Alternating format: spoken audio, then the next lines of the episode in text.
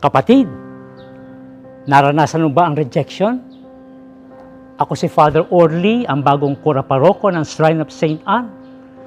Naranasan ko rin ang rejection nung gumawa ko ng aking dissertation proposal.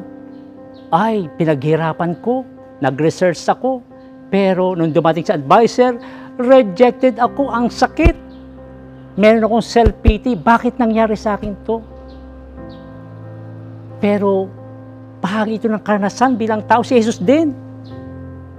He also experienced rejection. Nang umuwi sa kanyang bayan sa Nazareth, ano ang tanong ng mga tao? Hindi ba anak ni Maria yan? Hindi ba si Jose ang kanyang ama? Hindi ba karpintero lang yan? Paano siya nakapagsasalita ng ganyan?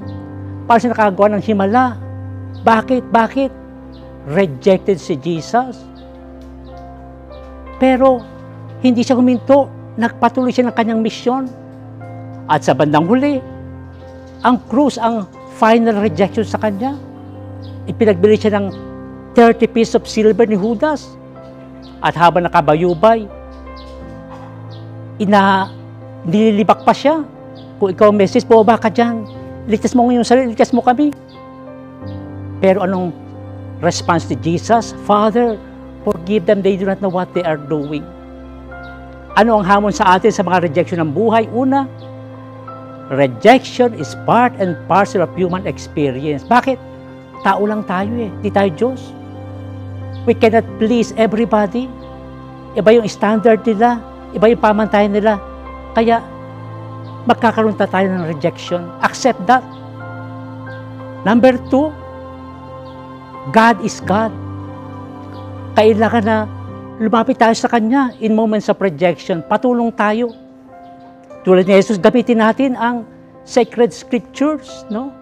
Upang maunawa natin ang rejection sa buhay ng isang Kristiyano. Maliwanag ang sabi ni Jesus, kung ako, nireject ng mga tao, nagalit ng mga tao, kayo din. You will be hated by the world because of me. At pangatlo, we have to move on. We have to move on and learn from the experience. Bakit tayo na-reject? Baka kulang pa skills natin. Pag-aral tayo. Na-reject tayo, baka kulang yung attitudes natin. Acquire natin yun. No? So make rejection a lesson para sa atin that we can move on to new experiences, new challenges, new dreams. Ang mahalaga, huwag tayong susuko. Sapagkat alam natin, kasama natin ang Panginoon. God bless you all.